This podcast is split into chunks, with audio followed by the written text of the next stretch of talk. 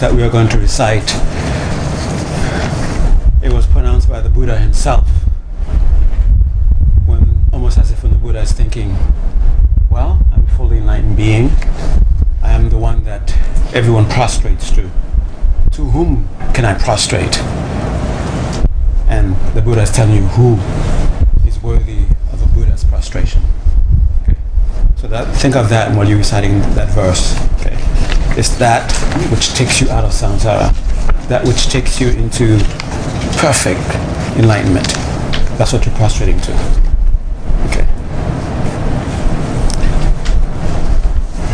I prostrate to the mother of the conquerors of the three times, that perfection of wisdom, indescribable by words or thoughts, which does not arise, does not cease, in nature objects belong to the individual subject's awareness. The language of India, Sanskrit, Arya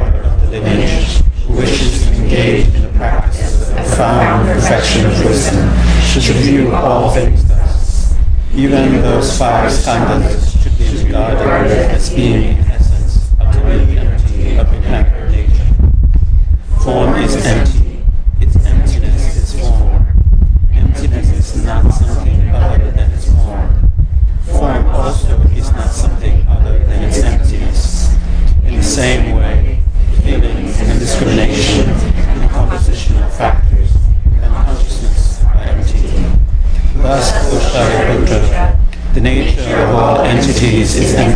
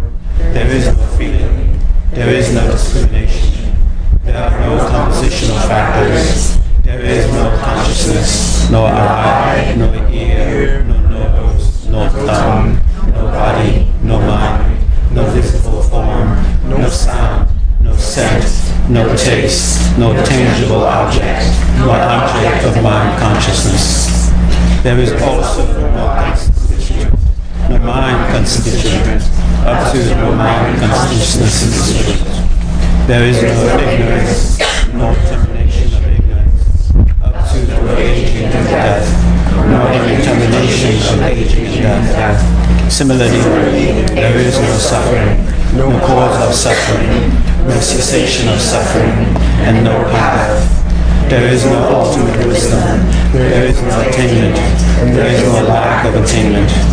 Because of that of Shariputra, since there is no attainment, Bodhisattvas abide relies upon the perfection of wisdom. Because they abide thus, their minds have no obscuration, and they have no fear. Passed beyond error, they arrive at ultimate nirvana. All the Buddhas who abide in the three times also will be raised to the highest, the completely perfected and enlightened, rely on the perfection of wisdom. Therefore, the mantra of the perfection of wisdom, the mantra of vast awareness, the highest mantra, the mantra that is equal to that which has no equal, the mantra that pacifies all suffering, because it is not false, nor to be true. The mantra of the perfection of wisdom is proclaimed. Tadyatha, Gate, Gate, Paragate, Parasamgate, Bodhi Swaha. O Shariputra, Bodhisattva, a great Bodhisattva, to train thus in the profound perfection of wisdom. Therefore, the Buddha Bhagavan emerged from that samadhi and declared to the Bodhisattva, the great Bodhisattva, the exalted Avalokiteshvara, that he had spoken well, well said, well said, O son of the lineage. It is just so. It is just that, just as you have to so should one practice profound perfection of wisdom. And only I, of all Tathagatas, rejoice as well. One had uh, spoken to the Venerable Shariputra and the Bodhisattva, the great Bodhisattva, exalted together with the entire assembly, as well as the rest of the world, gods, humans, demigods, and spirits, filled with joy, I would praise for the Buddha taught. As you can see, we can all sutra called the essence of wisdom.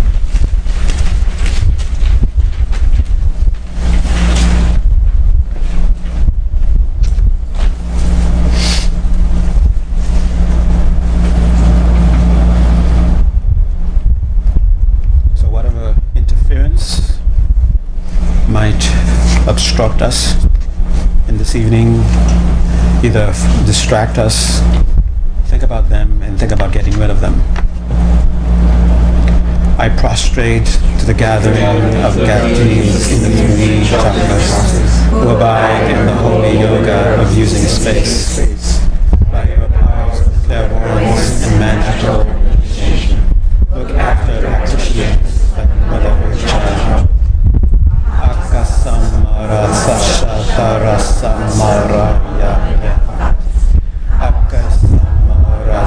Шантарас.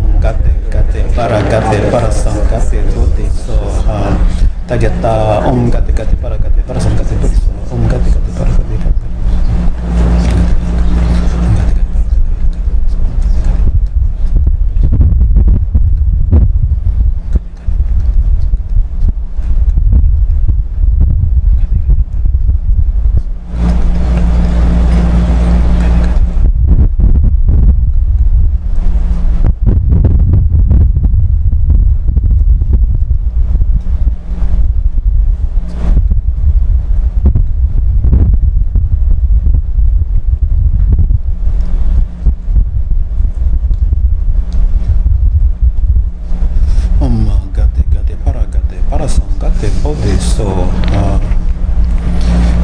by the teachings of the three supreme jewels possessing the power of truth, may inner and outer hindrances be transformed. May they be love. May they be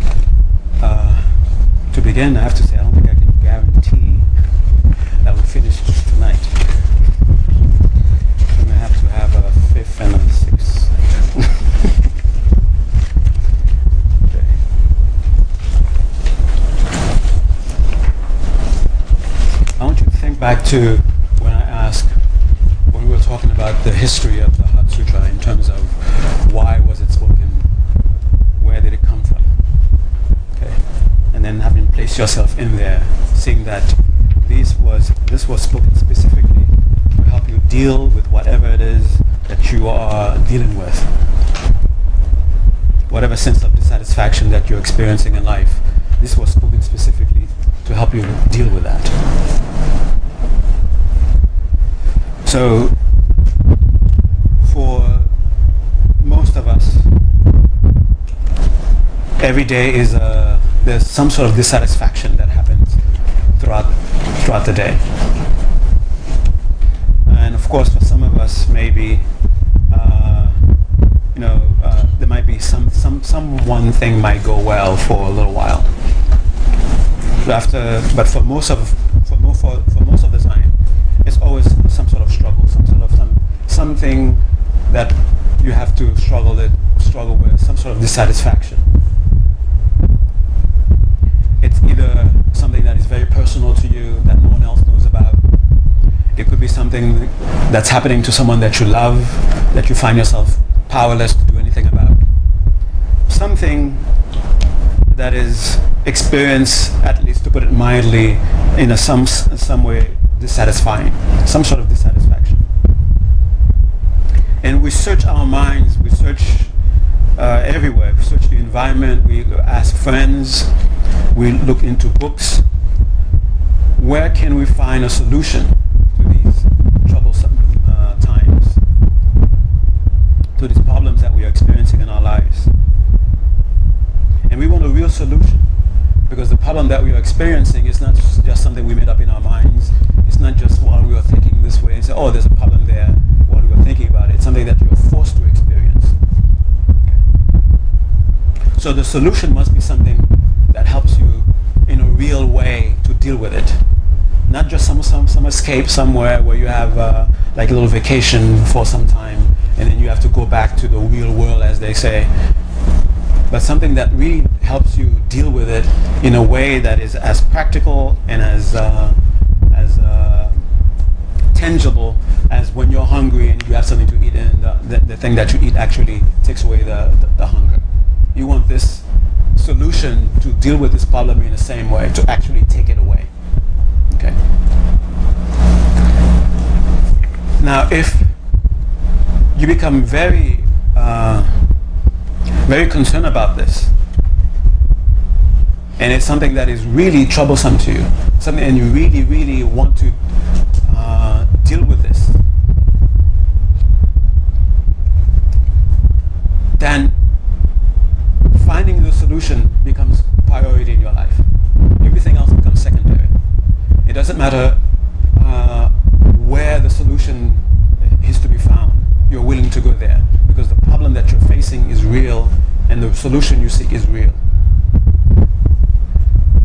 Uh, we keep talking about in the old, in the good old days when disciples would, would travel, uh, uh, you know, uh, many miles, many di- uh, long, very long distance to go hear a proposal to, to a solution uh, to, to, the, to their problem. It wasn't it's not like you spend five minutes looking for something on the internet. It's not it's not that kind of a long time kind of a thing. They would travel for days to get to, to get to get to the place. Okay. Why did they do this? Because the condition they couldn't stand the condition that they were living in they couldn't stand the condition of their existence. And when you really see the condition of your, of your existence and you really see the parts of it that are, you just can't bear anymore, then no matter where the solution is, whenever, no matter where the proposal for the solution is is uh, is to be found, you're not you're not concerned about uh, the difficulty of getting there, because the only thing that you're concerned about is getting to that solution, because the problem is really something that you want to get rid of. It's not just something that you that comes sometimes that you don't mind. It's not like a, a, a guest in your house that sometimes bothers you and you're thinking, well, eventually that person will go away so I can put up with that person for some time. No, this is, a, this is, some, this is something that's with you constantly. Okay? And it's not with you constantly in the sense of 24 hours a day, but constantly, constantly with you, constantly with your, in your life sometimes you it seems like it's it's gone. Sometimes it seems like it's it's, uh, it's not with you for a few hours maybe uh, sometimes even for a few for a few days. Sometimes you might be lucky that you might get a little uh, vacation for a year or so but eventually it comes back. And you can't there's this taste in your in, in your mouth uh, this taste of dissatisfaction. You reach a point where you just can't you you are desperate to achieve some sense of satisfaction and you can't seem to find it. And you search and you search for that solution that will give you that sense of satisfaction. Only when you can appreciate your own your own situation can you really start thinking about now other people's uh, situations other other people's conditions and have uh, only then can you sincerely and genuinely have a sense of compassion for them. Of course, on your way to that compassion, in your way to that concern, you will have taste of it. You will have compassion for those who are close to you. You will have compassion for those who are nice to you. And every once in a while, if after some hard training, after some hard thinking, you might be able to extend this compassion, this concern for someone who's a, a stranger. Okay, but eventually, when you when you see that you're not the only one who is caught up in, in this uh, condition of dissatisfaction, that almost everyone that you encounter, you sense their sense of dissatisfaction. You sense that they are also experiencing this same kind of problem, at least same kind of problem, but eventually some kind of problem, some kind of problem, and you become disgusted with this condition. Then you become very determined to get to the solution. When you start thinking about applying, changing your behavior, changing how you relate with your environment, how, to, how you relate with others, not just uh, in your mind, not not just when you're sitting down meditating, but in your everyday interaction, you want a change to take place. And you start to implement changes in your behavior, changes in your how you relate. Then you will start to experience transformation starting, starting to take place. But the path itself must not be something that you do only when you're sitting on your cushion. You mustn't be a bodhisattva only when you're sitting on your cushion. You must be a bodhisattva 24 hours a day. You must be, you must be uh, concerned about uh, the condition of the satisfaction of everyone you encounter, no matter how they are relating to you. No matter, it doesn't matter if they're being nice to you, doesn't matter if they're being nasty to you. you your, your sole concern is that you see th- this awful condition. If, if they're being nasty to you, then you blame it on the condition even more. So if it wasn't for this condition, this person wouldn't wouldn't be, wouldn't be so nasty. Okay. And if you encounter someone who's nice and who's experiencing some, some sort of difficulty, say, oh, why should this nice person experience these difficulties? So whatever you encounter, no matter how people relate with you, it becomes fuel for you to for you to uh, stay more firmly on the path. It becomes more fuel for you to be more determined to actually get to the to the solution. Okay. Now, last week we sort of talked about what the solution is supposed to be. Can only really appreciate this as a solution if you understand the problem, the cause of the problem. If you can really, if you can really, uh, at least intellectually, formulate that. I mean, if you start from, I have a problem, something very conventional, okay, and immediately you, you start thinking about the solution. You start thinking about, okay, what can I do? That is because deep within you, you understand that this problem is something that can be changed. That's why you automatically start thinking about how do I get rid of this problem. Okay, it's because of this, uh, this fundamental wisdom that we have. If we encounter a situation that is unwanted, automatically we think it can change, and we start looking for the solution. And if we apply a certain, a something that is presented as, as a solution, either through our own thinking or someone suggested to us, if it solves the problem, then we think that, okay, we have found a, a, solution. If it doesn't solve the problem, then we think, oh, this particular solution, this is not a solution to the problem. the solution must be somewhere else. Now, why do we go looking for a solution somewhere else? Why don't we just stop there and just give up and say, well, I guess this problem has no solution. I'm stuck with it. But somehow we think that, no, the solution, I'm, I just haven't found the solution yet. And we, this happens to us very automatically when we think that the solution is something that is manageable. But when we think that the solution is that manageable, we sort of give up. We sort of become fundamentally dumb.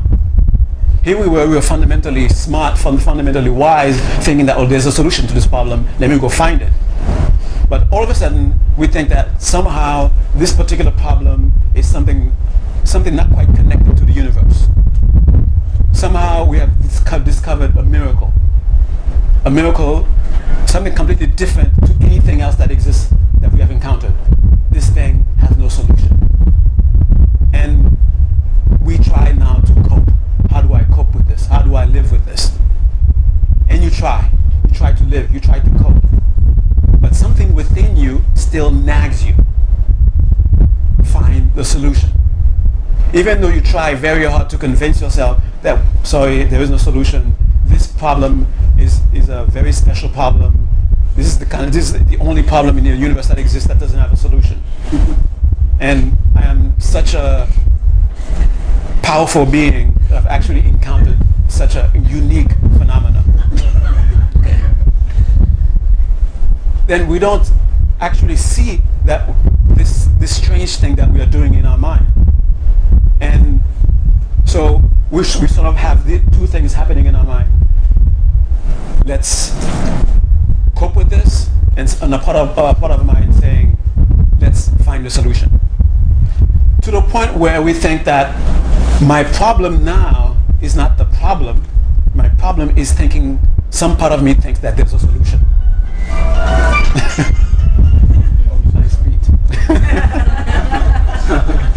so some part of us think that the problem now that I'm experiencing is not the problem that I wanted a solution for. It's me thinking that there's a solution.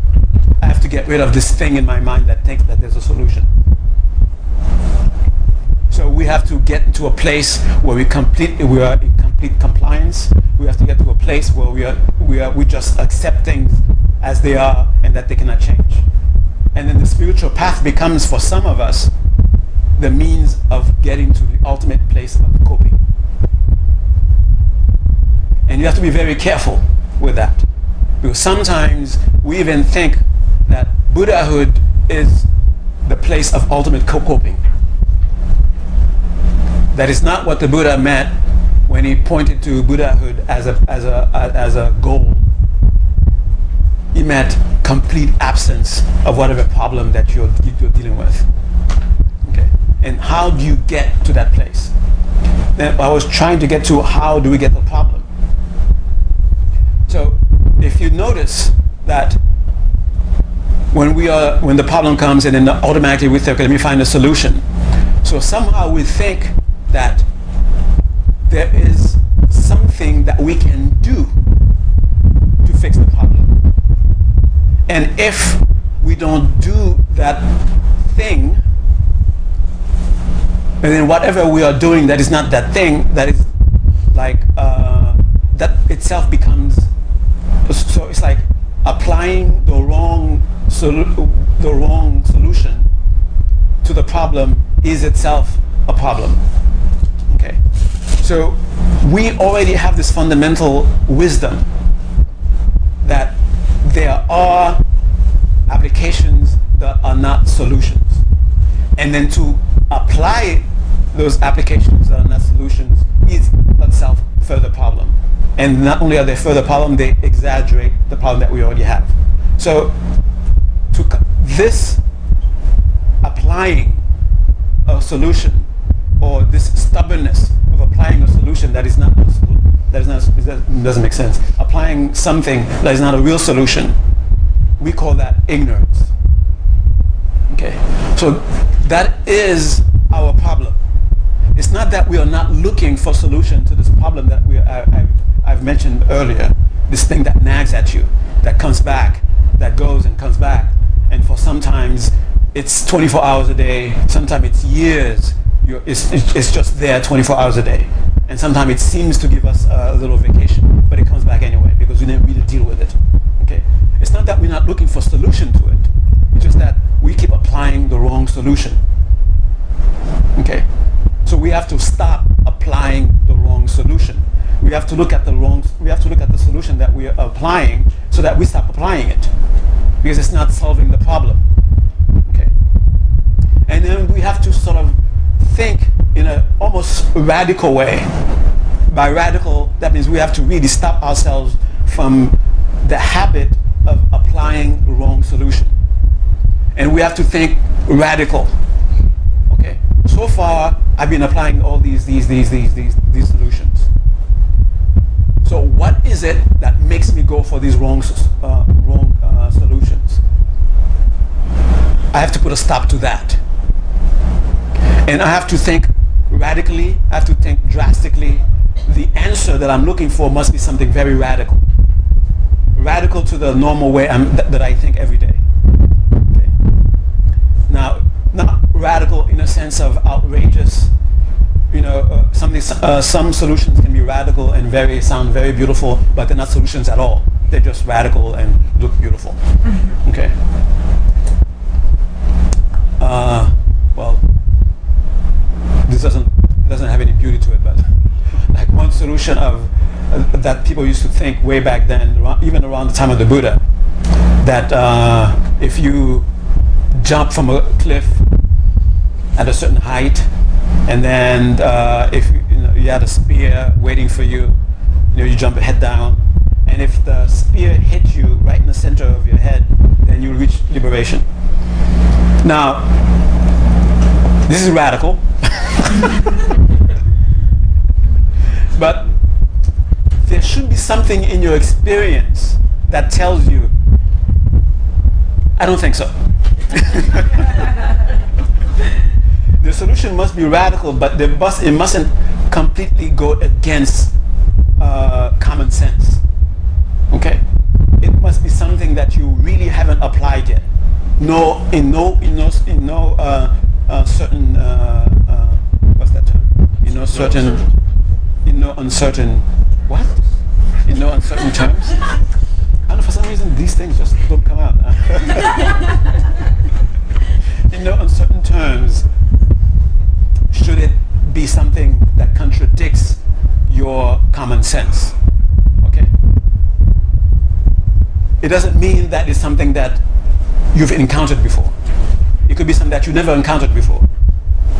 Like, for example, what happens when very sharp object hits you at a certain velocity? What happens?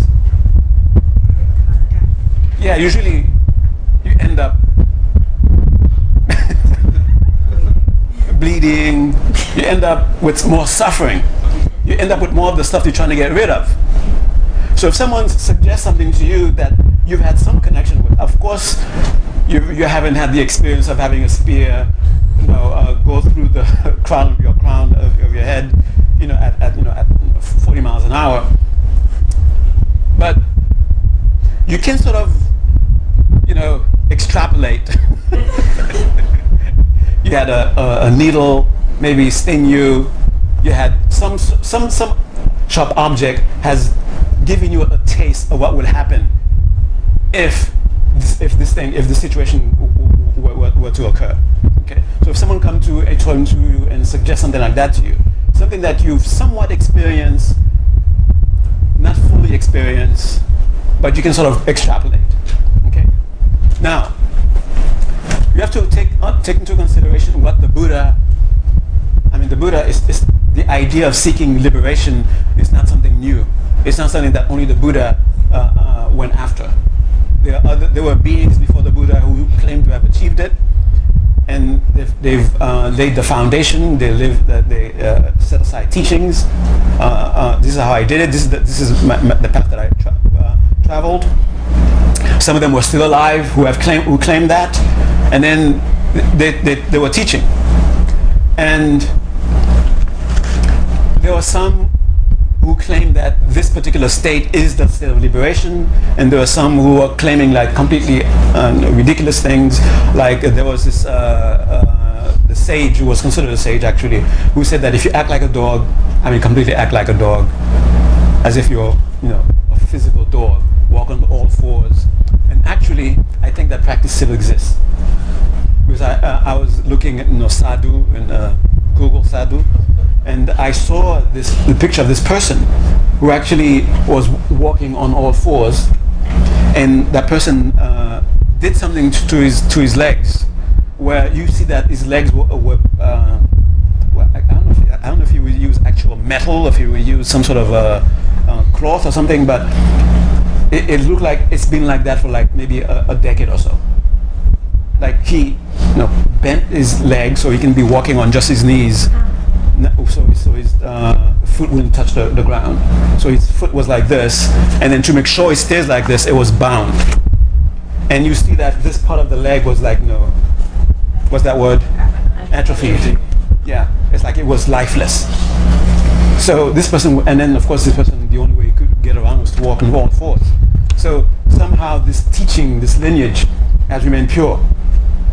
it's okay up to this day, I mean, since the time of the Buddha, and up to the, today, no, what, no, iPhones and Google, there are still these teachings going on where you know you want to reach liberation, make yourself suffer, like like unbelievable suffer. Then you can get rid of suffering.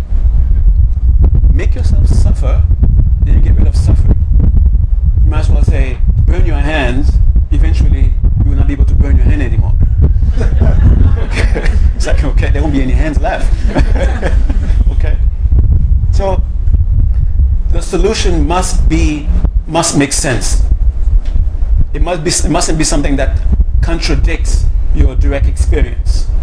Okay? So if you look at the problem itself, the solution is there. So already we think that the part of the problem is not knowing the solution and applying what is not the solution. Okay, so that's already leading to to, uh, to an understanding. So somehow there is a knowledge that we must get to. There is a knowing that we must come to know. It's not that you go to walk to a pharmacy and they you know say what, what's the problem samsara? Or wait I got just a thing for you. And somebody goes in the back you know mix some uh, mix some things up and then say oh here this cures samsara. Okay. If you somebody knows that pharmacy please give me the address. I've been looking for a long time. Okay. So already you know it's a knowing that you must you, you must have. You must have a, there's a knowing that you must have so this solution must be some kind of knowing, some sort of knowledge. Okay? Because what's part of the problem is a is a misknowing. Okay? So don't become discouraged that thinking seeking to know something is the problem. That's just sometimes it's just like uh, you're so frustrated, you're so uh, discouraged know, having spending so much time, so much effort in uh, looking for solutions and not finding it, you sort of it's easy sometimes to become discouraged and thinking that there's just no solution. I just have to stop myself from this habit of looking for a solution, and that's a very sad state to be in. Okay. You want to have the fire that makes you look for the solution. Keep looking at the problem the problem itself will give you the fuel that you need, the fire that you need to make you look to make you look for the solution. That part of us, of course, it's natural. That I mean, that's what the problem is. That which you don't want to encounter, that which you don't want to even look at. So when we have a problem, automatically we, want, we don't want to look at it. But unfortunately, that doesn't make that doesn't make the problem go away. Okay. So stop, look at the problem square in the face. Square in the face square in the face. okay, look at the problem square in the face. okay. And you will, the emotion of wanting to uh, not encounter this problem is natural. Let it, let it do its job. Okay? Its job will force you to make it a priority to get rid of this problem if you just you know run away from it, the problem is is you know very happy. Okay, okay, I can go back. Okay, the problem will be very happy with you with you. Okay, and it, you will not have gotten rid of the problem. What you're actually doing is you're, you're just allowing the problem to gain more strength to become even a worse problem later on it will multiply. It will get worse. So look at the problem squarely. And when the emotion, and it is an emotion, when the emotion that want, makes you want to get rid of this problem becomes so acute that this emotion will help you get to the first path. The path of, of what's the first path? Accumulation will get you to the first path. And in addition to that, if just seeing the problem and then seeing how it's not just you who's having this problem, you to have sincere, genuine, at least in the beginning, sympathy for others. And the sympathy grows and becomes genuine compassion, then you will have become a Mahayana uh, uh, a person and you will have reached the first path. So it's not simply sit on your cushion and one day you one day you'll reach the first path. Every day when a problem comes up, look at it. Okay? Don't run away from it. And for the, for the uh, what do you call that? The uh, Lojong kind of mindset who, who, with the idea of you know uh, turning uh, turning problems into solutions. So that's in, in that sense. Okay, when a problem comes, stay and look at it. In that sense, it becomes a path. Why? Because it nurtures the emotion that wants to get away from it. Okay, and then this emotion will become a very one-pointed state of mind one day that will that will make you able to one day be able to see the true nature of reality. That will be able to make you one day get your hands on the solution. Okay. Yes. Did you say that the first path is Accumulation. accumulation? Yeah. Okay. And what you're accumulating, you, know, uh, uh, you hear, you know, uh, it sounds too vague. You're accumulating merit. Well, to me, it sounds too vague. You're accumulating merit. Okay. What, what, what does that mean? Okay. What you're really accumulating is the power to see the truth directly. That's what you're accumulating.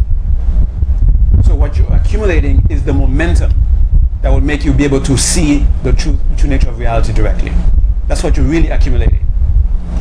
And of course, in doing this accumulation, you start saying, wait a minute, this kind of habit is not helping me. I'm staying away from it.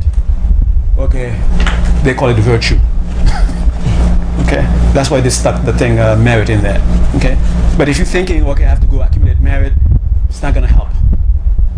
Um, maybe uh, for for a practical person because it, because you know go accumulate merit stays in the in the realm of, of abstraction and your problem is abstract your problem is real.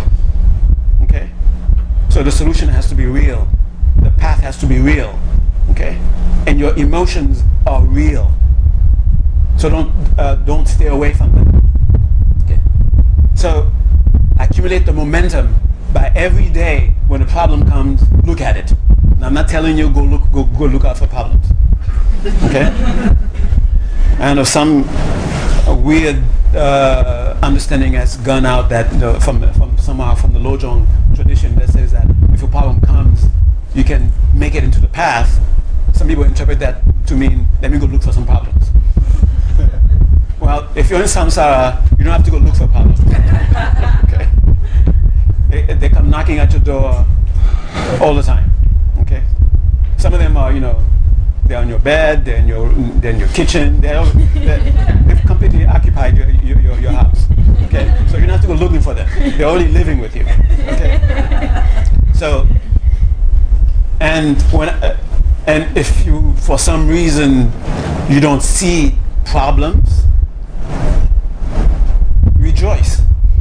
Okay? Believe me, they're around the corner. They're hiding under, they're hiding under the bed. they make they're in the cupboards, you know. They're making you think that, oh, let, let, us make this person think that he's, you know, there's no more problem. So that the person can become lazy, the person can become, you know, complacent. And so that we can, when you become complacent and lazy, the problem gets more and more powerful. Okay. Okay. All right. So that's the path of accumulation. And in the, doing the path of accumulation, once this energy, uh, call it energy, once this emotion has helped you get to bring your mind together, that, and then you're able to s- stay focused on trying to get to the solution to the point where the very wanting, the very looking for the solution becomes a very blissful activity. That's shine. okay? That's shamatha. Now, if I just told you in shamatha there are nine levels, then you say, oh yeah, and then you're just making a making a nice book so you can put on your shelf someday. Okay? No. This emotion, looking at the problem, wanting to get rid of it, and sincerely looking for the solution and you and you search everywhere. You listen to, to what, what people say. You, you read books to, and you listen to what the books are saying. You are you're in the path of accumulation. Okay. And eventually, your your one-pointedness become so powerful. Now you can it can become a tool to help you actually get to the solution. Okay. And when you're able to one pointedly, blissfully look for the solution, look at look, look at the solution, at least intellectually, and then it becomes then then the solution itself becomes an emotion. Okay. Yes, it does. And okay, some people might come and debate me, you know, well, the solution is not, a, not an emotion, it's a mental state. What, what's an emotion? Mental state, excuse me. okay, so there has to be some emotional uh, uh, part to the solution. If there's no emotional count, uh, not counterpart, it's an emotional, what is that? Uh, uh, component. Very good, thank you. If there isn't an emotional component, it's not the solution. Because a lot of where we are experiencing the problem is in the emotions. So there has to be a really deep, uh, strong emotional component to the solution. Okay. So when you're able to maintain your one-pointedness because of that emotion, and you're able to look at look engage in the search for the solution simultaneous, simultaneously, then you have reached the second path. The path of what's that? Preparation. Preparation. And why is it called the path of preparation? Because you're getting, you're preparing yourself to actually take the medicine. Uh, what did we say in the book, in the thing, the elixir? okay. Now you're getting ready to really dive and really take hold of the, of the solution to your problem. And this has several phases. Okay.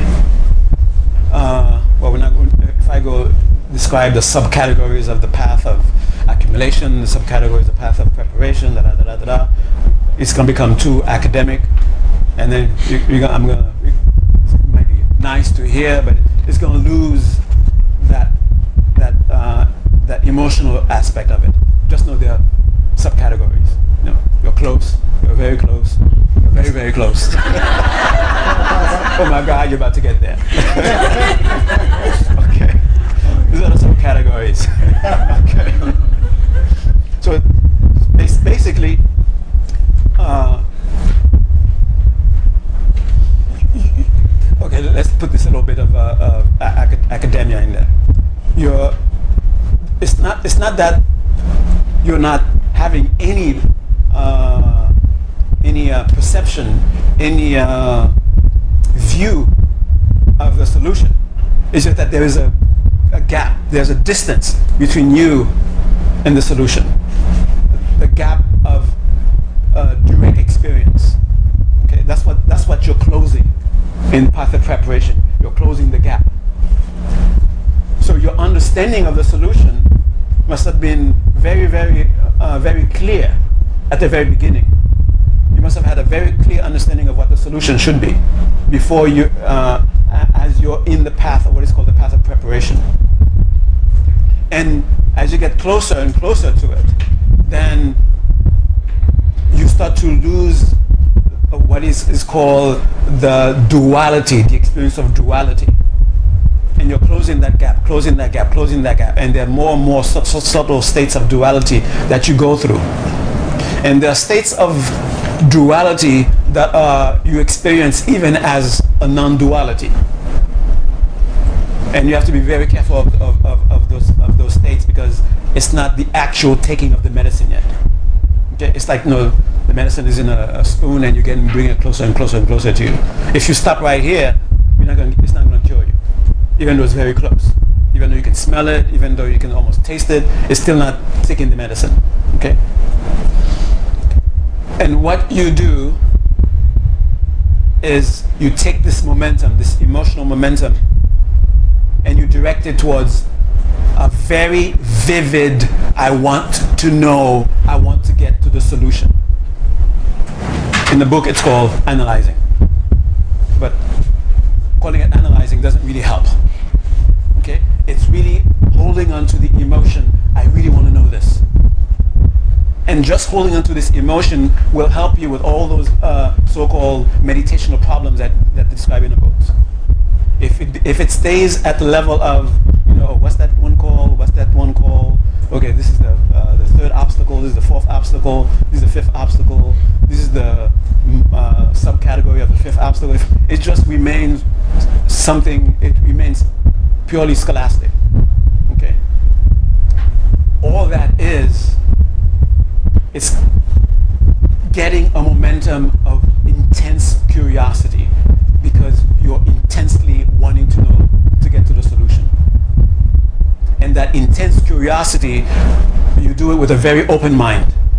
It's not like, I want the solution to be this. Let me make it this. You're very open. I have no idea what the solution is. So far, the solutions that I've applied have not, have not really, really been solutions. So being open. And the openness is, is, is presented uh, when the Buddha himself made the declaration. And this was really, we have to sort of understand the context where the Buddha made this declaration. It was at the time when people were sort of glorifying the, the self in a very, very, very sophisticated, very sophisticated ways. And they were uh, presenting the self as some, some incredible, uh, this incredible thing that you go, that, that somehow can be found. That's the thing. This incredible thing that somehow can be found and they were giving uh, uh, descriptions and characteristics. It's like this, it's like this, it's like that. Okay, and then this was like it was it was like uh, consider uh, at least for the for the for the for the Western world, consider somebody bringing uh, something that's oh this is this is religion. And as far as the West is concerned, in order for it to be called religion, there must there must be one element in there for it to be called religion and for that one element to be that could be, could be completely absent in what the person is proposing. Okay. So all the uh, so-called spiritual practices that were, that were being presented at the time of the Buddha were somehow concerned about this already uh, accepted description of the self. And the Buddha's openness was maybe this description of the self is not, is not real. Not that the Buddha be, uh, began by saying, well, this is not real, I'm going to prove it's not real. But he opened to the idea, maybe this is not real. So completely open your, open your mind. It's okay. So that's the kind of openness that you must have with that intense wanting, intense curiosity of wanting to know what is this? What is the solution? So eventually you close the gap where there is an experience in your mind where the sense of there is me looking at the solution disappears. Okay? There is a sense, not that there is, there is a sense in the experience that there is no, there is not a sense of a me looking at the solution. The only thing that is experienced at that time is just there exists the solution. in order for you to get there, in order for you to get to this uh, state of non of non-dual, this level of non-duality, you must go just beyond the uh, uh, the part of the mind that conceptualizes. That's why it says that the the, the, the wisdom resides above uh, a conceptual conceptualization. Okay, like the part of us that. Uh, uh, describes things in terms of terms, in terms of words, in terms of making comparisons into things that we have seen before. Okay, we have to go beyond that part of our mind, and we have to experience almost bare, with the mind completely bare, with a mind not holding any kind of of, of, uh, of concepts in it. We must reach at that level, and you get there with, with intensely wanting to know and a very open mind. Okay. It's not by going through level one, okay, this was level one, it's level two, now what's level three, okay, looking for level three. It, it, it's not gonna go, you're not gonna get there with, with you thinking this way.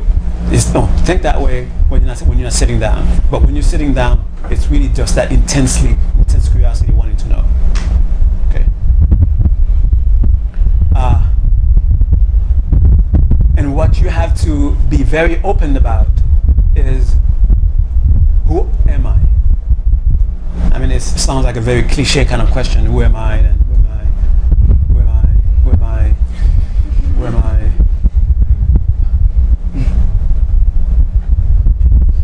The, in, the intense curiosity that you must have is you already have a conviction, not an idea, a conviction about who you are.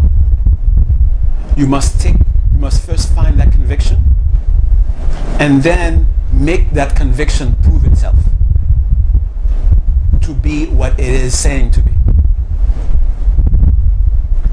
Not with the intention of trying to destroy this conviction.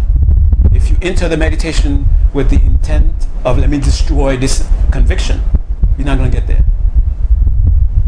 You must take the conviction that this this conviction that you have within you that this me actually exists and I'm going to prove it. Otherwise, you're not going to have the impact that you, you need to have when, when, you, when you completely lose all duality. There won't be any impact, it, it won't have any effect on you, it will not bring about any transformation, you will still have your problem and not the solution. Okay.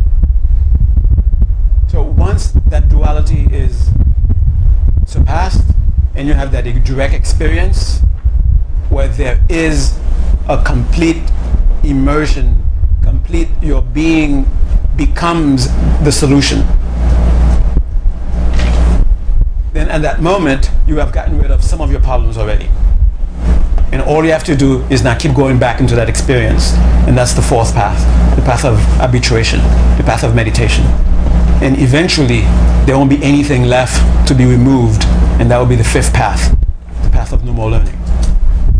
And that's how, that's exactly what uh, Avalokiteshvara uh, did. How, that's how he answered question. And that's what the Heart Sutra is actually guiding you. Okay. You who have a problem and who sincerely wants to get rid of it. And not only are you concerned about it, about how it is in your life, how you're experiencing it, but you have a sincere concern for others. And you have done this incredible brave uh, thing of making it your job to get rid of this problem for everybody. I'm talking to you. This is how you do it. This is how you get rid of this problem. Okay.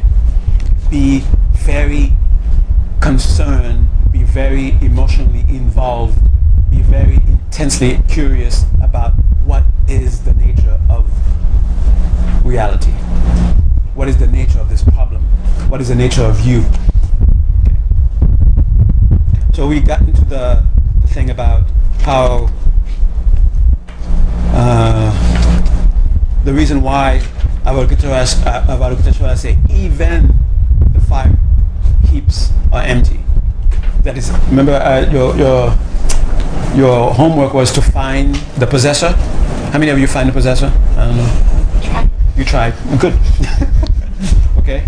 So after you find the possessor and you try to, uh, then your your job after that is to say, okay, let me prove that the possessor exists the way it, ex- the way it appears to exist. Okay. Let me prove it. And you sincerely sit down trying to prove it.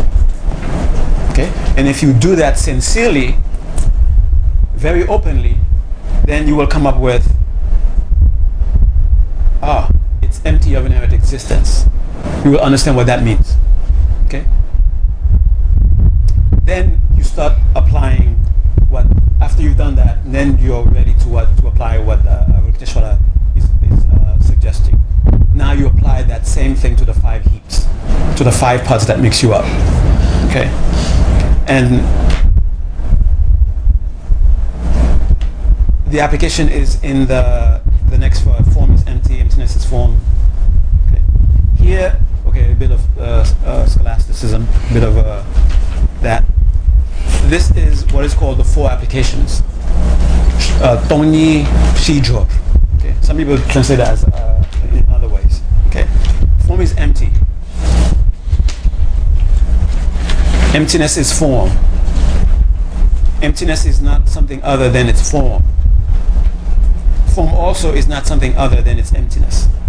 Okay. Here, this is merely intellectual. You're not going to have any direct perception of emptiness doing this. Okay. So uh, uh, Avalokiteshvara is giving practice. Okay, while you're on the path of accumulation, this is what you should be examining. This is what you have intense curiosity about its nature about. Okay. Establish how, re- using reason, how form is empty. Okay. And what does it mean that form is empty? Take anything that exists, anything that you experience, things that are pleasant, things that are unpleasant. There's something curious about them. At first, they appear to be overwhelming. They appear to be discrete. They appear to be concrete. They appear to actually sort of uh, holding on to their existence. They appear to be like self-generating themselves. They appear to be that way. I mean, you don't see like uh, parent, child. You don't really see like uh, the umbilical cord. It doesn't stay, right? If the umbilical cord stayed, you know, then you say, oh, I see. There's a connection between that and, and those two over there. You wouldn't have to guess where, where, where that the child is coming from. But the child is existing in such a way that it seems not to be connected to the parents. It seems that way. And the mind buys into uh, that, that appearance. Okay. So form is empty means anything that exists, whatever it is, whether it is emotional, whether it is mental, whether it is mat- material, okay. When you really, really look at it, even though it's it's right there in front of you, you can't find it. You can find it means what you what you ultimately find is nothing. What you ultimately find is nothing. But in in getting to nothing, it doesn't mean that take a bunch of nothing together and then somehow it equals form. Okay? That's not, that's not what it means. It means you're looking for form and nothing but form. Okay? That's what's appearing to you. Form. That's what's appearing to you. This problem. That's what's appearing to you. And when you look at it to see if it's really just form there, you find other things. You find non-forms. Okay? And eventually you keep looking, you keep looking until you ex- completely eliminate everything that's, that's there. You still cannot find form until you've until you've exhausted everything that's appearing to you, telling you that's form. You find you find no form. But for that to have an impact on you, you must be first convinced that there is form, and you think that your conviction about form is something that is you know on the surface. This is deep. Your conviction that this is form is, is there even when you're in deep sleep. You have to go to that deep level of where that conviction lies. And then you say, okay, there is form over there. And you go look for it with the conviction that eventually you're going to find it. Then you keep looking for it. You keep looking for it. You keep looking for it. Remember, there is form there, and you keep looking, and you're not finding form. You become hysterical at some point because you're about to exhaust everything that is being presented to you and you still can't find form and you think you must be crazy because you are seeing form. You cannot deny that there is form there because you know it was used to slap you. okay. And yet when you're looking for that thing that slapped you, you can't find it. When you really go look for it. Okay. So there is at some point within us a conviction that there is a real, really form there. And when you go really look for it, because that's what it says, I'm really there. So you go really look for it. You can find it. If that's all you take with you tonight, that's all you really need when you're doing meditation this very sophisticated thing called meditation on the true nature of reality. Okay. Something appeals to you and you really look for it. Completely open with the conviction that I'm going to find it.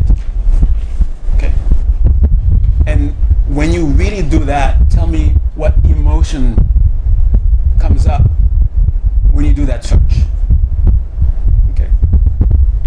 So, uh, and the opposite of it is, uh, and the, uh, oh, okay, look at the, the two emotions.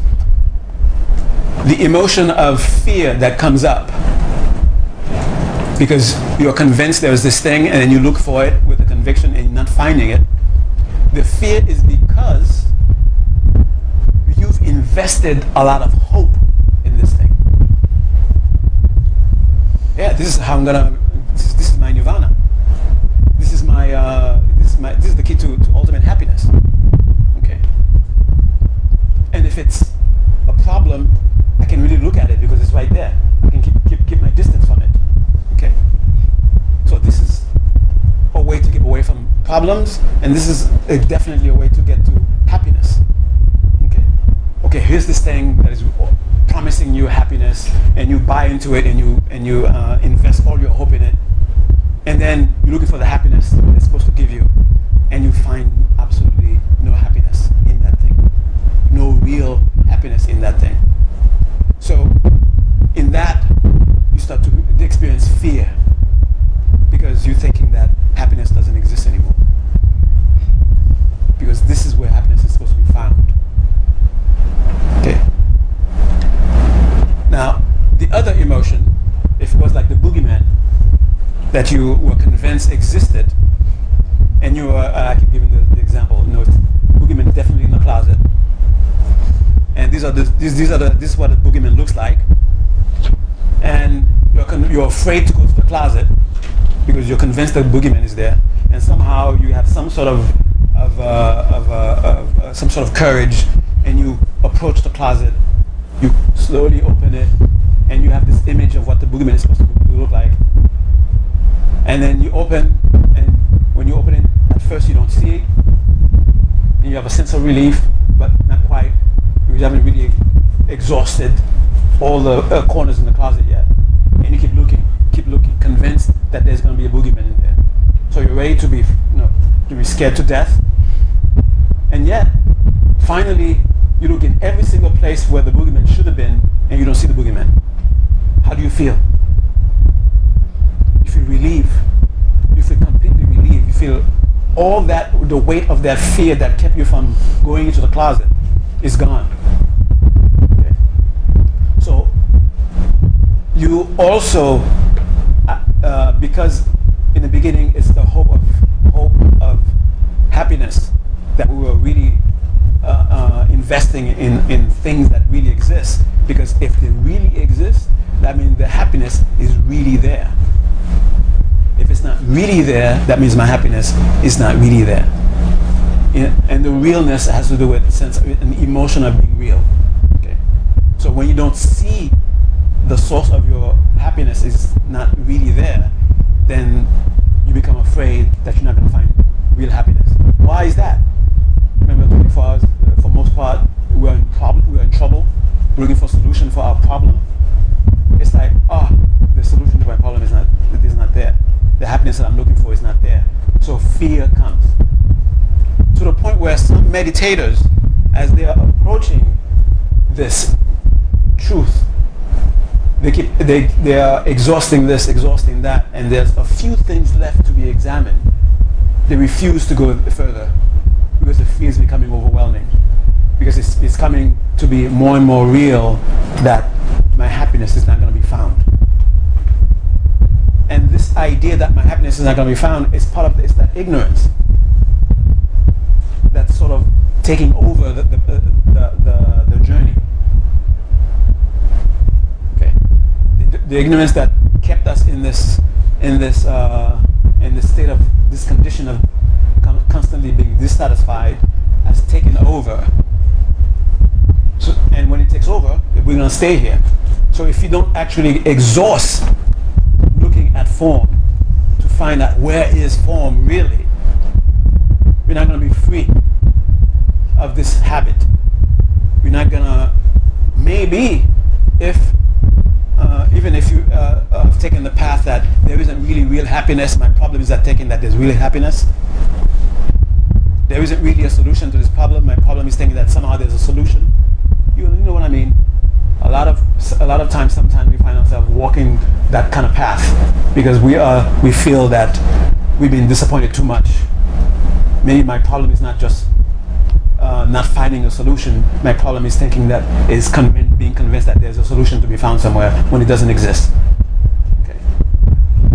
So once, if if we are approaching that sense of that, that kind of a discouragement, then may find ourselves not wanting to go any further. And if you are finding yourself not wanting to go any further, if you find yourself re- developing actual fear, you're actually on the right path. Okay? So if you are doing meditation on the true nature of reality and emotion of fear, sincere emotion, I'm not talking about you make it up because you know you heard in the book or you read in the book somewhere, I'm supposed to have fear, so let me make, make some fear happen. Oh yeah, I'm, and then try to make yourself feel that you're doing you're doing some progress. I'm talking about sincere, genuine fear comes up. Know you are on the right path. What is afraid, you can put it in a Western psychological way. It's the ego. I don't have no idea what that means, but for some reason it, it, it, it sounds nice. the ego is afraid that it's about to die. Or the ego is afraid that its non-existence is about to be discovered. Okay? And what do you have other than your ego? You have nothing else. It's the same kind of thing of uh, I'm so afraid of not existing that I prefer existing in a suffering way just so I can continue to exist. Okay?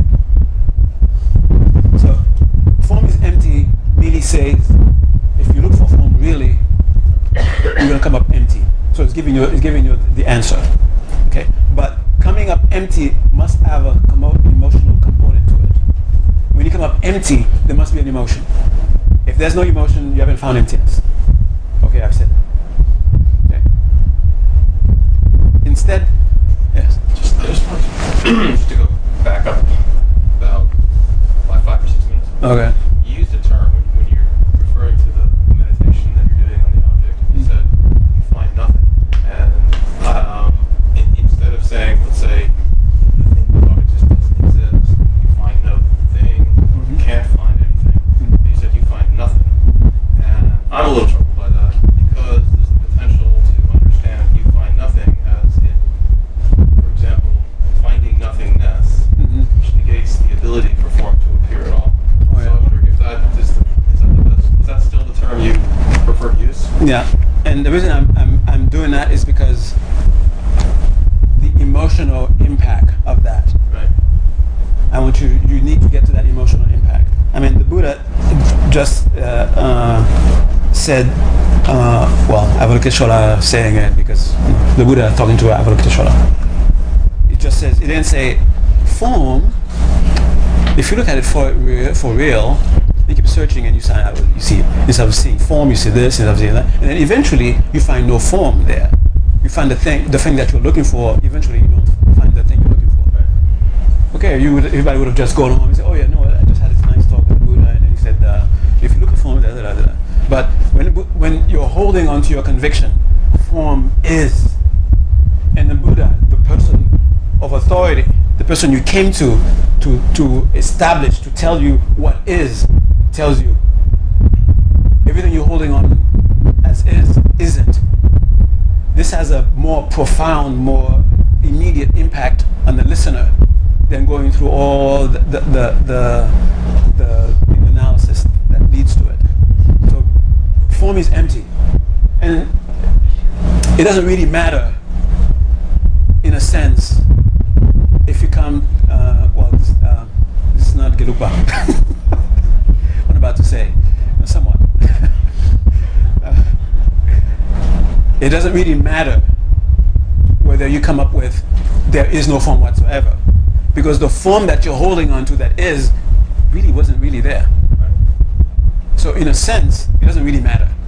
It's just when you say, I find nothing, you found nothing, Yeah. it, it almost has that positive quality. I found nothing. Yeah. I found things really are nothingness. Yeah. And then there's the poss- people might, there's kind of a nihilist potential in that. Yeah. But I understand why you said it, and it's the shock value. Yeah, but the the the the, the point is, you're looking for form or whatever it is appearing to you that you're looking you're looking at. We want to look at it really, and you end up at after you've exhausted everything that's been presented to you.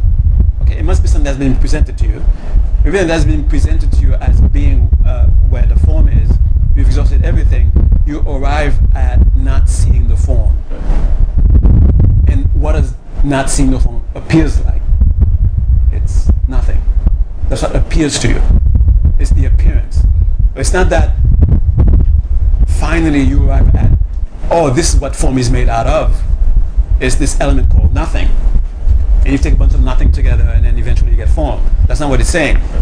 It's saying you do not see anything in there that is form and only form.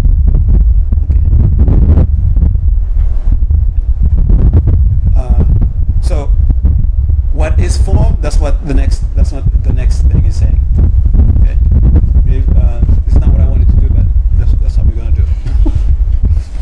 Emptiness is form. That's the second uh, second application. Okay. The first application is called the ultimate application, where you take something that appears and you look for it ultimately, and what you end up, the, the perception that you have ultimately, is, is, is the ultimate application. And now you go in reverse. How did how does this form is is this form? How is it that there is form there? It's all those things that are not form coming together. That's how you get form.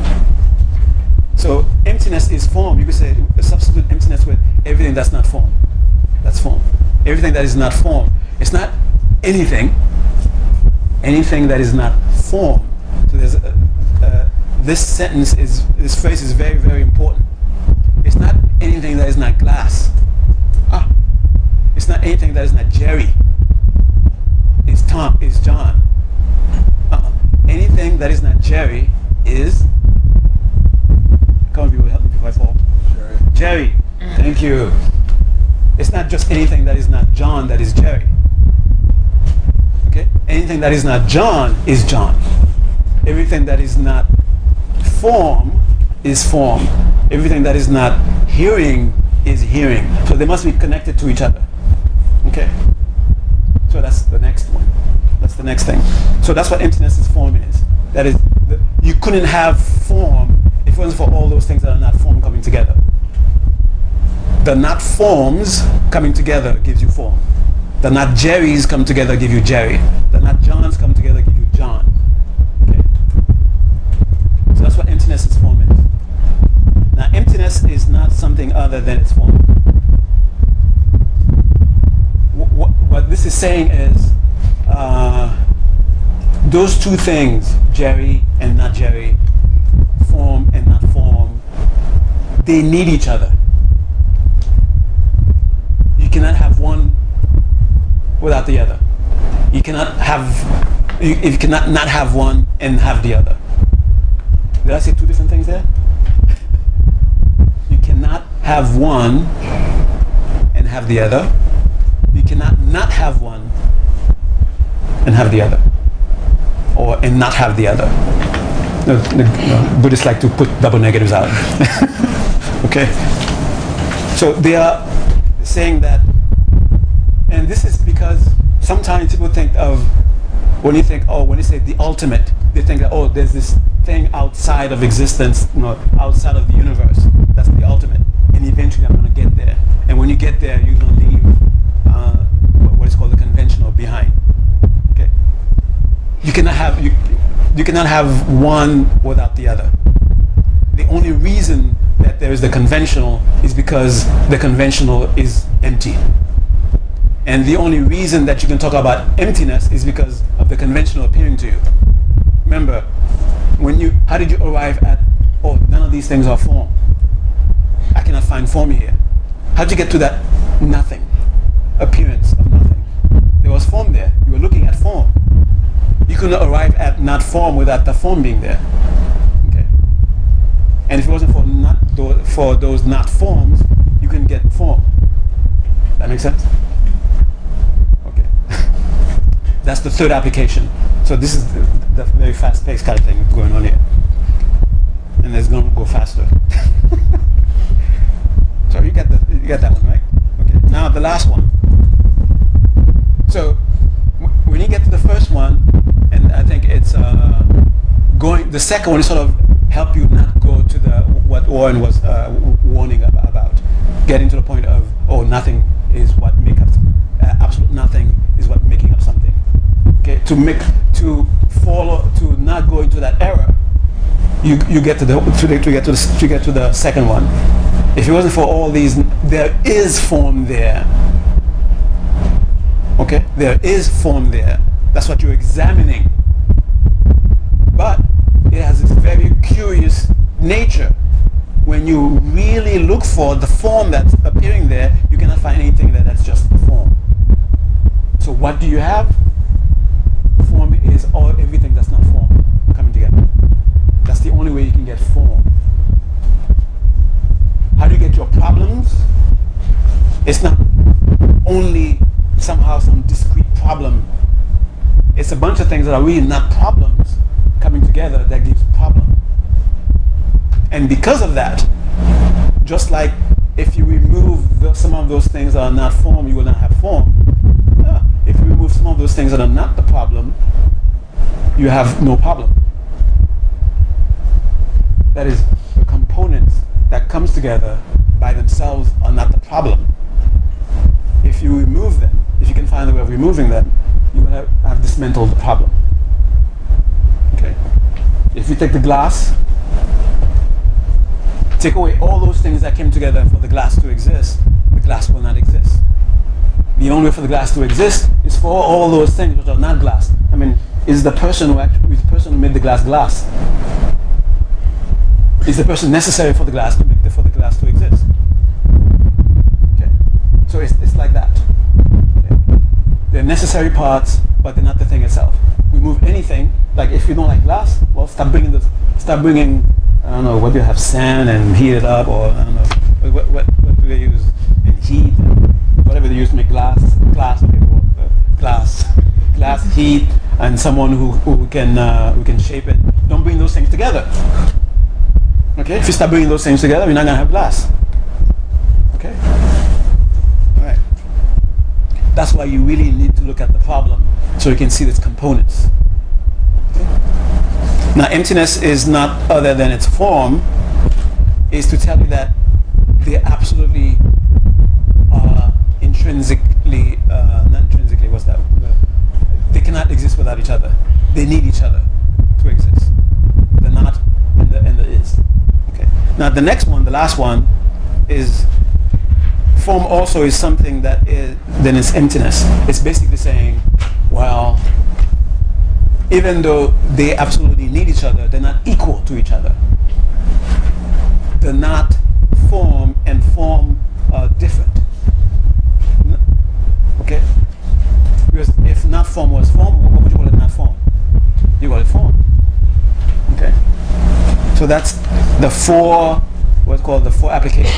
And the four applications that you, this is the meditation that you have to do with all the parts that makes you up.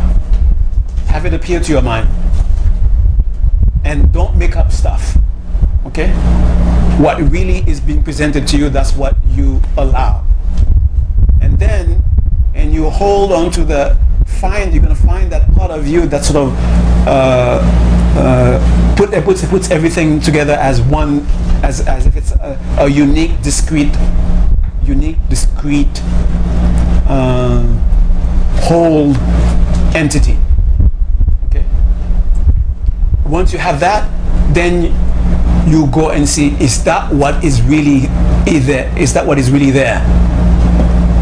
Then you look at it, and your search is to find what is appearing to you and nothing but what is appearing to you.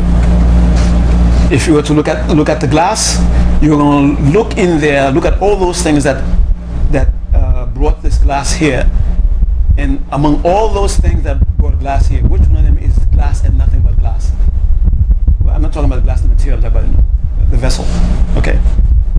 And if you want to look glass the material, but that's something else. Okay.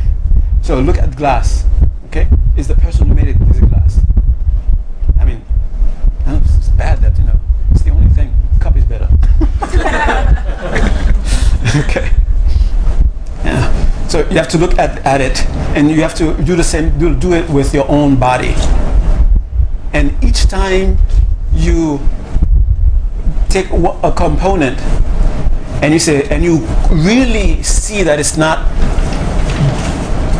it's not com- completely discretely glass or completely discretely you, completely discretely your body, then you have to really get rid of it. I mean, take it out of your mind. Okay, it's not necessary. It's not.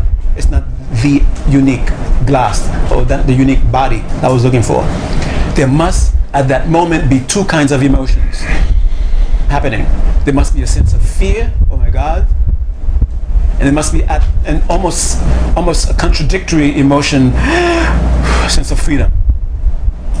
The sense of freedom in the beginning is a sense that okay, I have eliminated one thing. There are now I have less thing to worry about to get to really to really get there.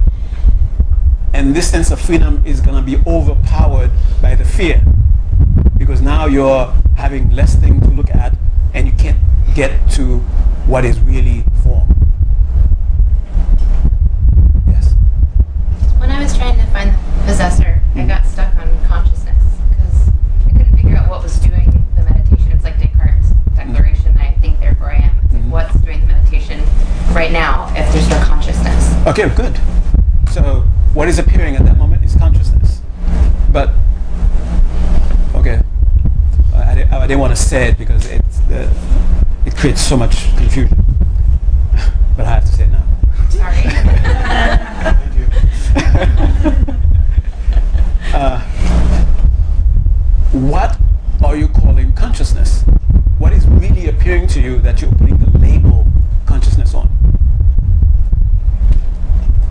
the the act of meditating, I, I suppose, or just the act of of seeing, Okay, the act. Okay. or the act of seeing something in my mind or experiencing something. in You're my saying a bunch of things so far. You haven't said consciousness. Um, What is consciousness? the ability to be in a moment. Okay. Okay. Is that? Did you just say consciousness? No, I didn't say consciousness. So But I guess that's one definition of consciousness. no. What is consciousness? Someone was trying to be help over um, Remember, I mean, I guess I don't know, but I, I can't get. That's what I can't get rid of. Okay, I cannot so- get rid of the sense that I am here because I'm able to be meditating. So, what, is really being presented to you as the sense of I am here? See,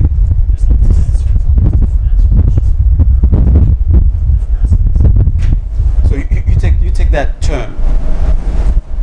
What was that term? Consciousness. Consciousness. and, and and and what was making you say consciousness? The sense of I am here. Yeah. Okay. Sense of experiencing something in a moment. Okay. So continuous awareness. Yeah. consciousness. Okay.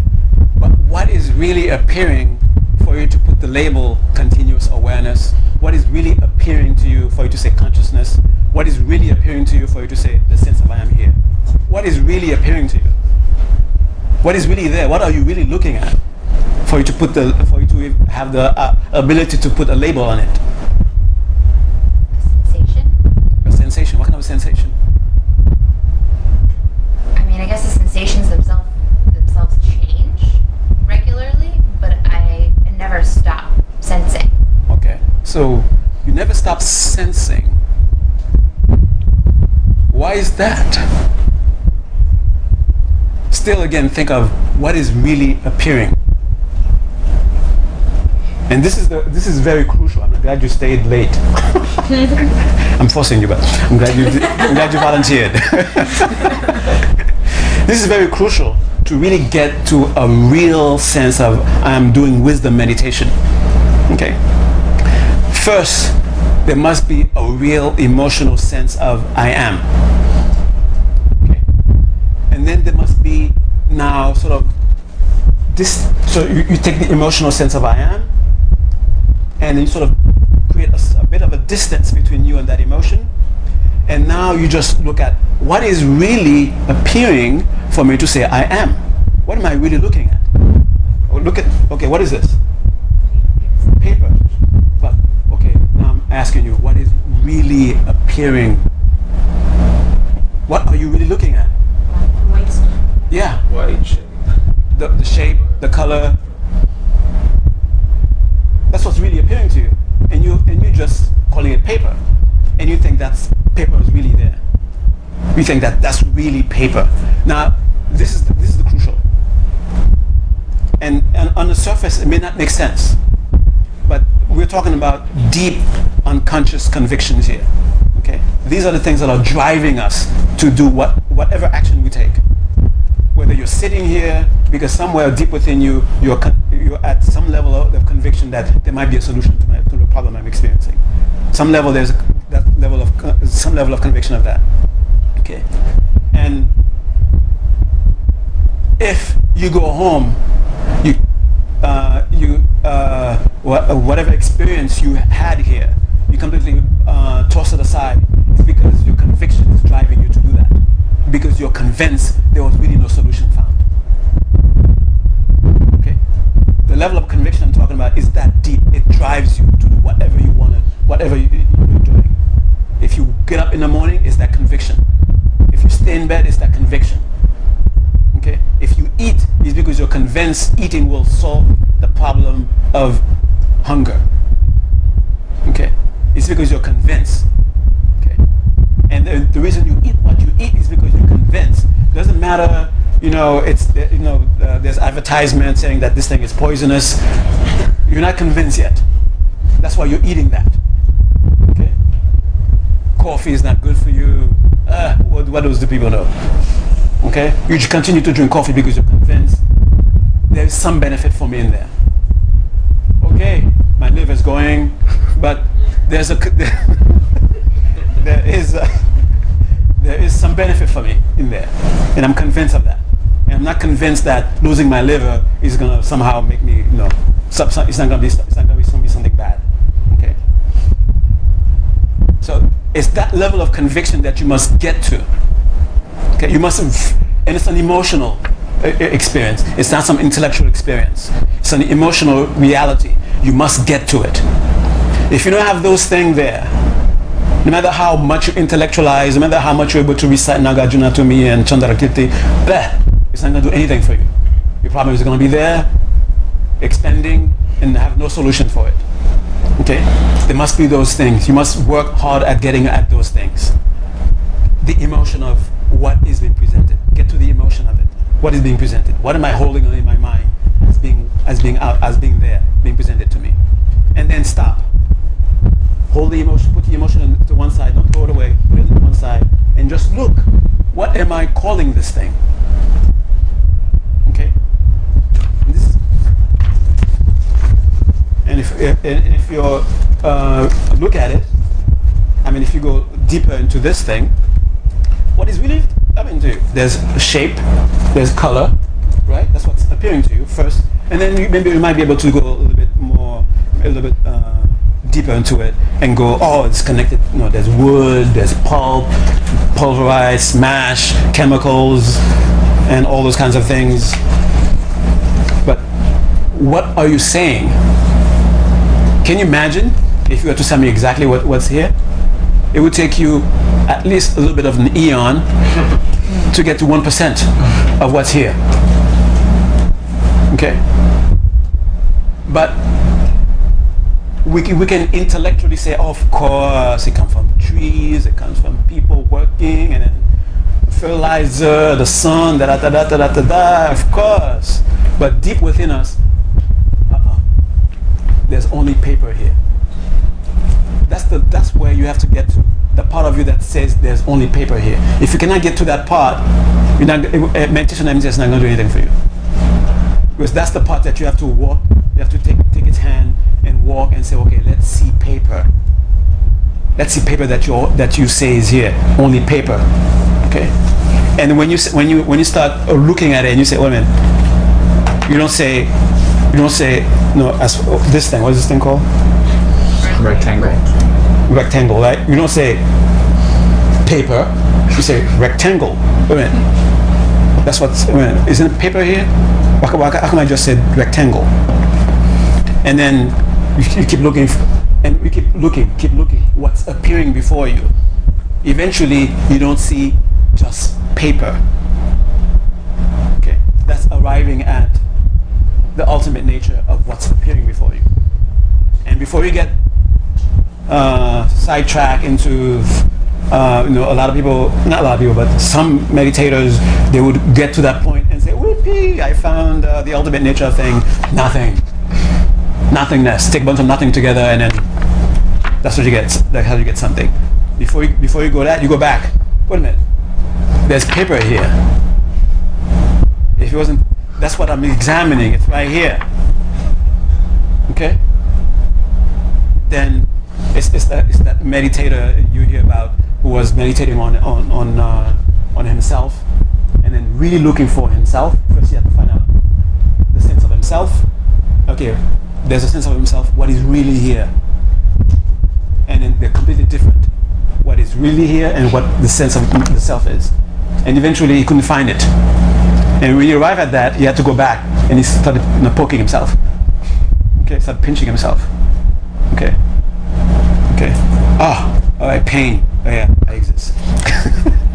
okay. So, what is consciousness? Is I lost it. what is really appearing in front of you that you're calling consciousness?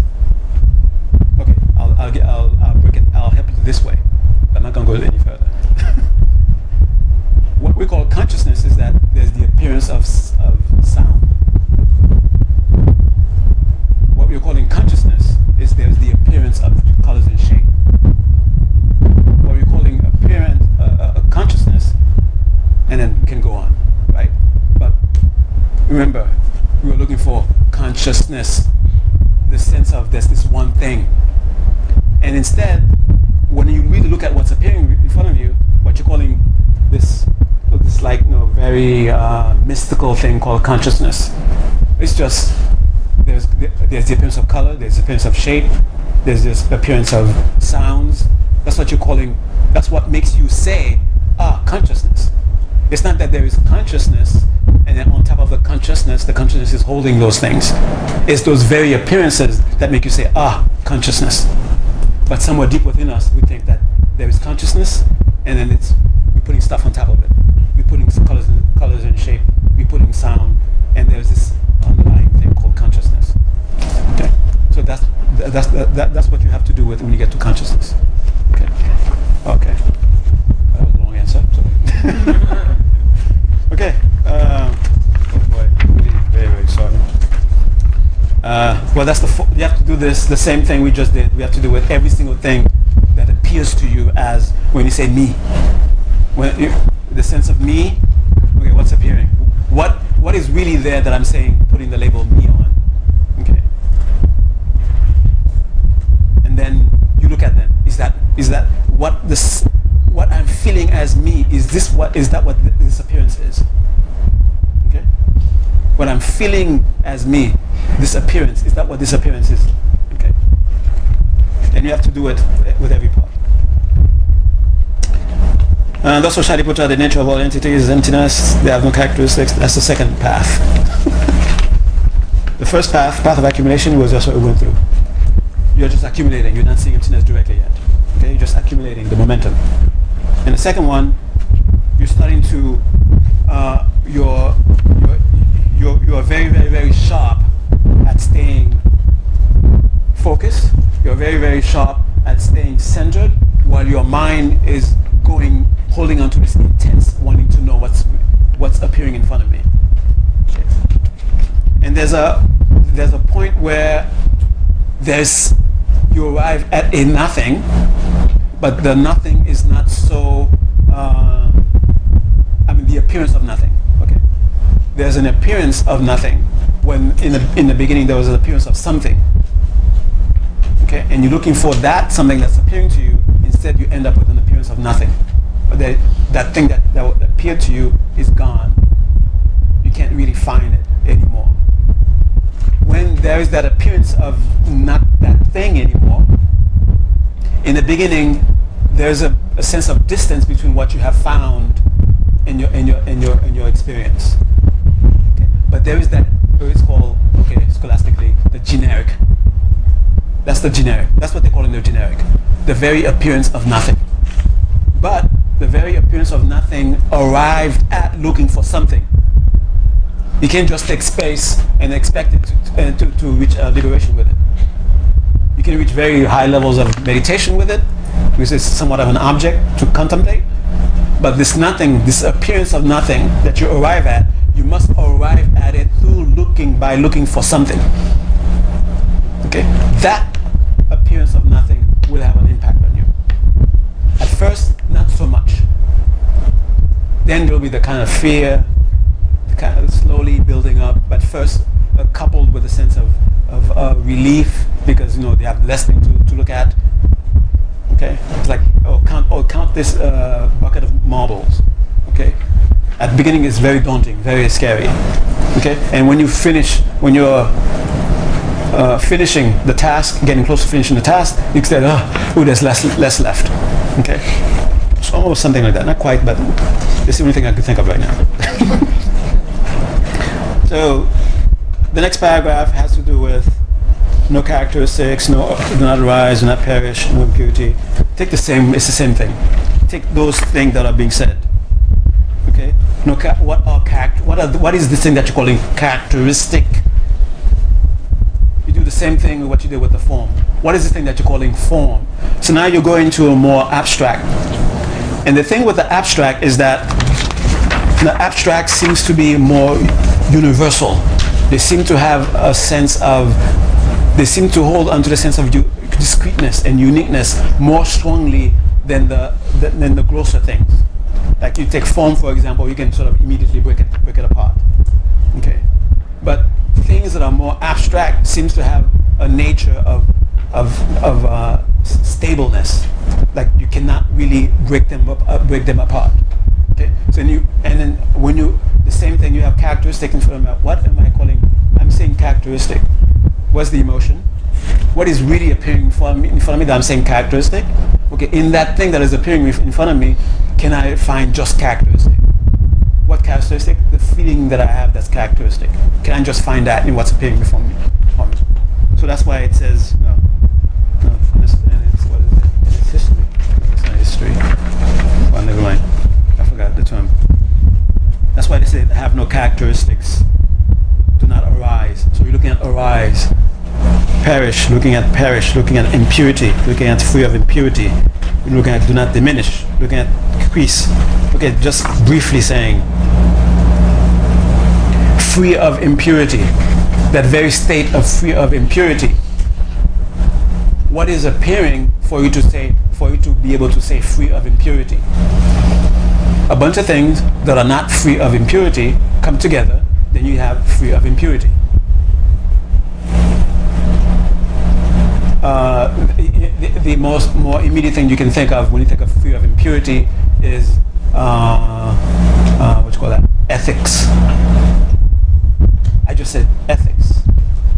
Is that free of impurity? Is that the same thing? No ethics is ethics and free of impurity is something else. But in order for you to have free of impurity, ethics must be must be a component. Okay. So bring ethics brings the other stuff that accompanies that should accompany it. Then you have free of impurity.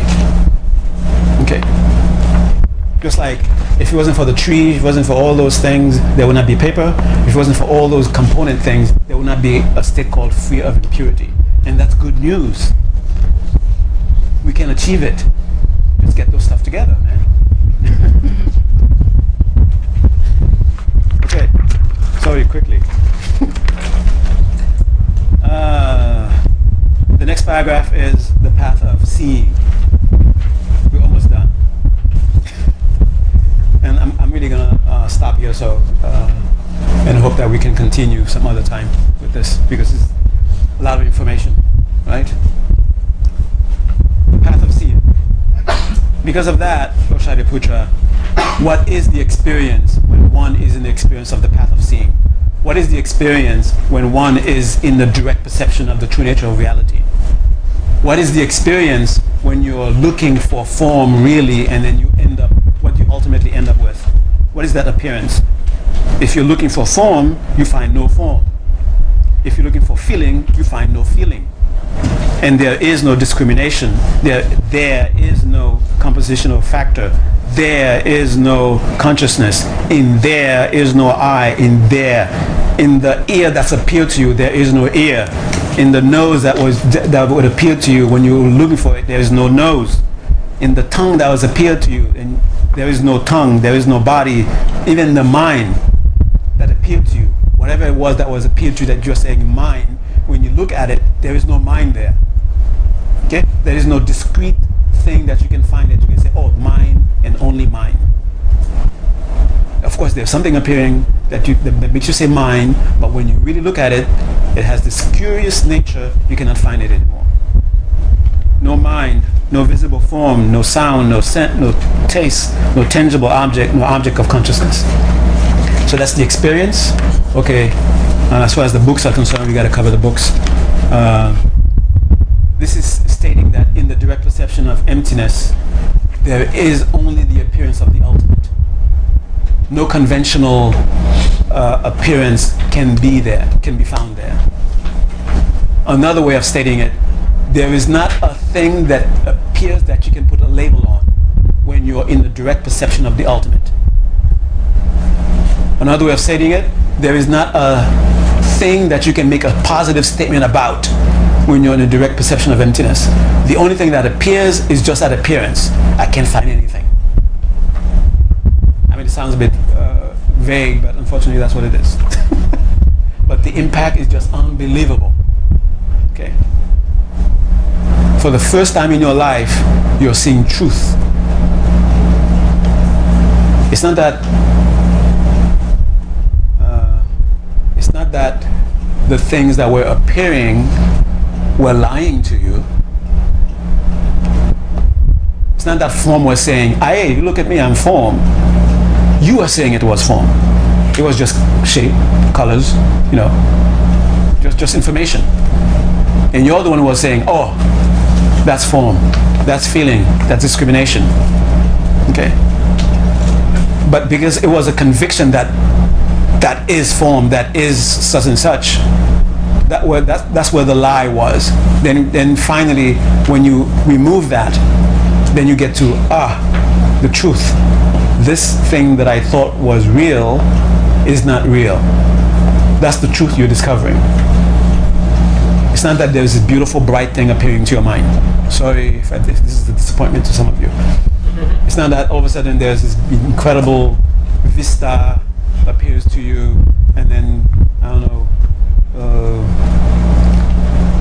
little Buddhas come to you and wearing golden this and that, and they take you to a valley you know, with a you know, bunch of all these guys. That's not what it is. Sorry. That's not what the truth is supposed to be. Okay. The truth is what you thought was true is not true. That's the truth. Okay. And when you're in, when you're directly seeing that, there's not a thing there that you can say any positive statement about, or that you cannot make any concrete statement about. You cannot say, "Oh, it's blue," or "It's yellow." You cannot make any statement about it. Okay, that's that's what this, this is saying in the in the direct perception of emptiness, the third path. And I said I would stop there. I'm stopping there.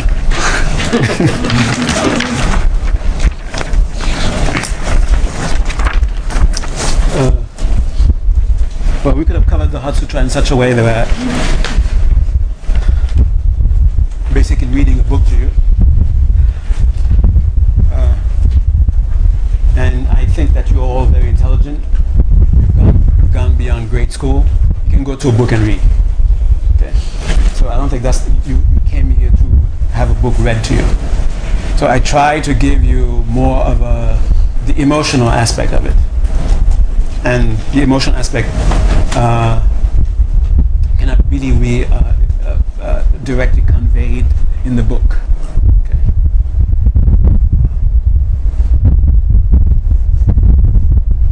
So, um, so if you want, we can uh, I don't know, make arrangement with Hershey. Yeah.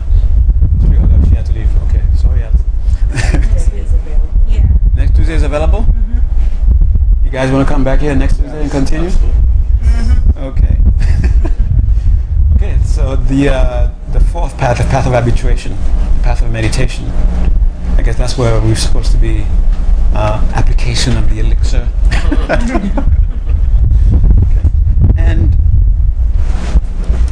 uh, if you really approach it that way, you can have a taste of it. And, taste of it, I'm not talking about, you know, uh, that means, okay, now you're, you're going to get a certificate that says now you're an Arya or anything like that. but you can have a taste of it where you have a, a, a, a sense of a conviction that, ah, if I continue this way, I'm going to get somewhere. You can get to a taste of it. Okay? I'm not guaranteeing it, but I'm saying that uh, it, it, it's something that you can have. Okay? So maybe uh, next Tuesday when we do more meditation, Tuesday I'll, do less talking. okay? All right? So, okay, next we'll continue next Tuesday. All right? So, we have to just do the education. We don't have time. Uh, and again, uh, very, very, very sorry. And uh, I'm gonna make. I'm forcing you to become masters of patience. Any, any homework for this coming Ah. graduation?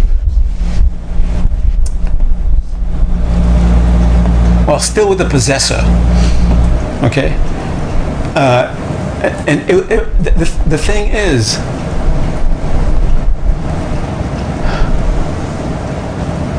the only struggle you will have is the struggle of letting it be. Let me explain that uh, better. It will not be a struggle of finding it. It's there all the time. okay. It's not something that you have to create. It's not something that you need Nagarjuna to help you to help you uh, get to. Okay. It's always there. You just have to feel it. And sometimes the way the, the way you feel it, sometimes you just say your name, and then try to see what comes up, what emotion, what sense comes up when you say your name. Okay, and it, should feel like something that is discrete, unique, something that something that if you oh there it is. If i look if it's right there if i look look for it i'm gonna just find it. You must have that sense come with it. And it must be some kind of an emotion. It's an emotional thing okay? Uh, sometimes the the the, meditation manual say uh, uh, think recall and relive an event that was very very emotional oh, i wonder why they say that emotional you know, like something that was very made you very happy, or something that made you very sad, or something something where you had very very strong emotions, and then try to relive it, and it will help you have that sense of ah, there's me, there's that discrete, unique me, okay, and then and then when you when, as you hold it, if you're able to hold on to it, and even it appears for just a brief second, that sense. And try to say try to say try to tell yourself okay what am i really seeing that i'm that i'm that i'm sensing as this this?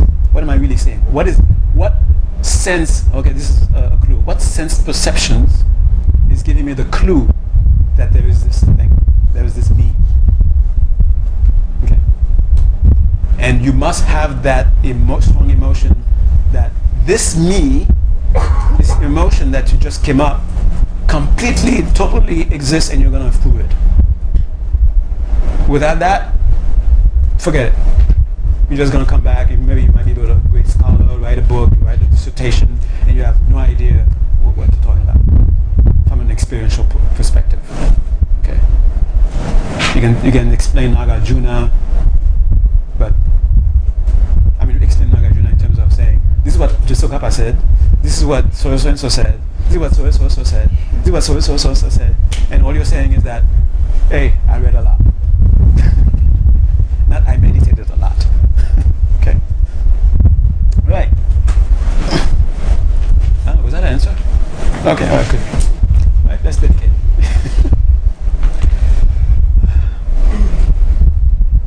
so whatever you were able to get since you were